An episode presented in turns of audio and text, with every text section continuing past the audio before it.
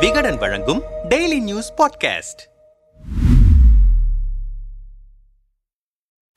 தமிழ்நாட்டில் பிரதான எதிர்க்கட்சி அதிமுகவா பாஜகவா என்று விவாதங்கள் நடத்தும் அளவுக்கு கடந்த இரண்டரை ஆண்டுகளாக அரசியல் செய்து கொண்டிருக்கிறது தமிழக பாஜக. பல சமயங்களில் எதிரெதிர் கொள்கைகளை கொண்ட கட்சிகள் என்ற எல்லைகளை மீறி எதிரிகளாகவே மாறிவிட்ட சம்பவங்களும் நடந்திருக்கின்றன. அதில் ஆளுநரின் பேச்சுகள் செயல்களுக்கு முக்கிய பங்கு இருக்கிறது. சனாதனம் குறித்த பேச்சுகள் இப்போது தேசிய அளவில் விவாதமாகி இருக்கின்றன. அதற்கு மூல காரணம் அமைச்சர் உதயநிதியின் பேச்சுதான் என்றால் அமைச்சரின் பேச்சுக்கு பின்னால் இருந்த இருந்தது ஆளுநரின் செயல்பாடுகள்தான். தொடர்ச்சியாக செல்லும் இடங்களெல்லாம் சனாதன தர்மம் குறித்து ஆளுநர் ஆர் என் ரவி பேசிக் கொண்டிருந்தார். அதற்கு திமுக விசிக கம்யூனிஸ்ட் கட்சிகள் பதில் கொடுத்துக் கொண்டே இருந்தன. திமுக கூட்டணி கட்சிகளின் சனாதனம் குறித்த பதில் விமர்சனங்களுக்கு ஆளுநர் எங்கும் பதில் சொல்லவில்லை. ஆனால் ஆளுநருக்கு பதிலாக அந்த வேலையை பாஜக கையில் எடுத்துக்கொண்டது சனாதன தர்மம் என்றால் என்ன? அதை பாஜக உயர்த்தி பிடிப்பது ஏன்? என்றெல்லாம் பாஜக தலைவர்கள் விளக்கம் கொடுத்தனர். சமீபத்தில் கூட ஆளுநர் மாளிகை முன்பு ரவுடி கருக்கா வினோத் பெட்ரோல் குண்டு வீசியதை அடுத்து ஆளுநர் மாளிகை தரப்பிலிருந்து கொடுக்கப்பட்ட அறிக்கைகள் சர்ச்சைகளை கிளப்பின. அரசியல் நேடியோடு அரசாங்கத்தை விமர்சித்து வெளியிடப்பட்ட ஆளுநர் மாளிகையின் அறிக்கைக்கு பதிலடி கொடுக்கும் விதமாக கருக்கா வினோத்தை ஜாமீனில் எடுத்தது பாஜக வழக்கறிஞர்கள்தான் என சட்டத்துறை அமைச்சர் ரகுபதி விளக்கம் கொடுத்தார். பாஜக வழக்கறிஞரால் ஜாமீன் எடுக்கப்பட்ட நபர்தான் ஆளுநர் மாளிகை முன்பு பெட்ரோல் குண்டு வீசினார் என்ற தகவல் சமூக வலைதளங்களில் காட்டுத்தீயாக பரவ பாஜகவுக்கு நெருக்கடி ஏற்பட்டது. பின்னர் கருக்கா வினோத்தை ஜாமீனில் எடுத்தவர் இப்போது கட்சியிலேயே இல்லை. அவர் தொழில் ரீதியாக உதவி இருக்கிறார். திமுகவினருக்குத்தான் இதில் தொடர்பு இருக்கிறது என சமூக வலைதளங்களில் பதிலடி கொடுத்து விமர்சனங்களை சமாளித்தது பாஜக. அதேபோல எழுவர் விடுதலை ஆன்லைன் ரம்மி தடை மசோதா என பல மசோதாக்களுக்கு கையெழுத்திட முடியாது என்று ஆளுநர் ஆர் என் ரவி அமைதியாக இருந்தார். அவருக்காக திமுகவுடன் வார்த்தை போர் நடத்தியது பாஜக தான். அமைச்சர் செந்தில் பாலாஜியை அமலாக்கத்துறை கைது செய்தவுடன் அவரை அமைச்சரவையிலிருந்து டிஸ்மிஸ் செய்வதாக ஆளுநர் அறிவித்தார். ஆளுநரின் அந்த செயல் பாஜகவுக்கு மகிழ்ச்சி கொடுத்தாலும் இதற்கெல்லாம் சட்டத்தில் இடம் இருக்கிறதா? மக்கள் மத்தியில் இது எத்தகைய தாக்கத்தை ஏற்படுத்தும் என்றெல்லாம் பாஜகவினரே குழம்பிவிட்டனர் ஆனால் உடனடியாக அந்த உத்தரவை வாபஸ் பெற்றார் ஆளுநர். டெல்லியிலிருந்து கொடுக்கப்பட்ட அறிவுறுத்தல்கள் படியே வாபஸ் பெற்றார் என்று சொல்லப்பட்டது. இப்படி ஆளுநரின் பேச்சுக்கள் செயல்பாடுகள் பல சமயங்களில் பாஜகவின் பிரச்சாரங்களுக்கு வலுவான முன்னெடுப்பாகவும் இருந்திருக்கின்றன. சில சமயங்களில் தடுப்பாட்டம் ஆட வேண்டிய நிர்பந்தத்தையும் ஏற்படுத்தியிருக்கின்றன.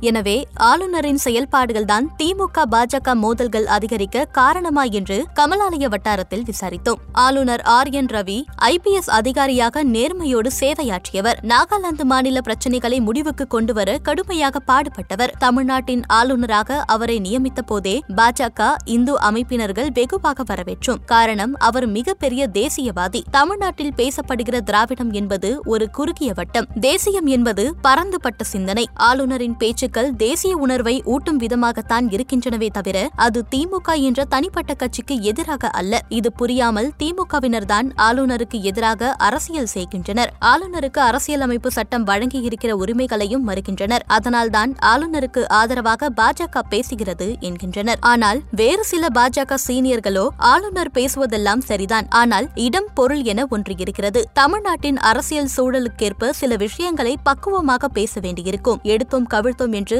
ஆளுநர் பேசினால் அது நேரடியாக பாஜகவை தான் பாதிக்கும் சூழல் ஏற்படுகிறது. அதனால்தான் அரசியலமைப்பு சட்டத்தை மீறி ஆளுநர்கள் அரசியல் பேசக்கூடாது என்று எங்கள் மாநில தலைவரே அறிவுறுத்தினர். மாணவர்கள் பல்துறை சார்ந்த நிபுணர்கள் அறிஞர்களோடு உரையாற்றுவதற்கான வாய்ப்பு எங்களை விட ஆளுநருக்குத்தான் அதிகம் இருக்கிறது. அப்போது பாரத கலாச்சாரத்தின் பெருமைகளை எடுத்துரைக்கலாம். விடுதலைக்காக பாடுபட்ட தேச தலைவர்களின் பெருமைகளை எடுத்து சொல்லி தேசப்பற்றை வளர்க்கலாம். அதுதான் பயன் கொடுக்கும். மற்றபடி திமுகவை எதிர்க்க வேண்டிய அவசியமோ தேவையோ ஆளுநருக்கு இல்லை நாங்கள் அதை பார்த்துக் கொள்வோம் என்கின்றனர். ஆனால் இது குறித்து அறிவாலய வட்டாரத்தில் கேட்டபோது ஆளுநர் பேசுவதைத்தான் பாஜக பேசுகிறது. பாஜக பேசுவதைத்தான் ஆளுநர் பேசுகிறார். பாஜக சொல்லாமல் ஆளுநர் எதையாவது செய்து விடுவாரா அல்லது செய்யத்தான் முடியுமா? அப்படி பாஜக சொல்லாமல் எதையாவது ஆளுநர் செய்துவிட்டால் மறுநாள் அவரை பதவியில் விட்டு வைத்திருப்பார்களா? அந்த தெளிவு எங்களுக்கு இருப்பதால் தான் ஆளுநர் மாளிகை பாஜக அலுவலகம் போல செயல்படுகிறது என்று எங்கள் தலைவர் குற்றம் சாட்டியிருக்கிறார். என எனவே ஆளுநரால் தான் திமுகவை பாஜக எதிர்க்கிறது என்ற சித்தரிப்பு அவசியமற்றது. தமிழ்நாடு திராவிட கட்சிகள் அடித்தளத்தில் ஐம்பது ஆண்டுகளாக வலுவாக இருக்கின்றன. அண்ணா கலைஞருக்கு பிறகு திமுகவுக்கு தளபதி ஸ்டாலின் என்ற வலுவான தலைவர் இருக்கிறார். ஆனால் எம்ஜிஆர் ஜெயலலிதாவுக்கு பிறகு அதிமுகவுக்கு அப்படி பலமான தலைவர் இல்லை. அதனால் அதிமுகவை விழுங்கி அந்த இடத்தை பிடிக்க பாஜக முயல்கிறது. இதனால் பெரிய எதிர்க்கட்சி அவர்கள்தான் என்பது போல காட்டிக்கொள்ள பாடுபடுகிறார்கள். அதற்கு ஆளுநரும் ஒத்தாசையாக இருக்கிறார். இவர்களாகவே இப்படி தாங்கள்தான் பெரிய எதிர்க்கட்சி என காட்டிக்கொண்டால் மட்டும் போதாது மக்கள் ஏற்றுக்கொள்ள வேண்டும். அது தமிழ்நாட்டில் ஒருபோதும் நடக்காது என்கின்றனர்.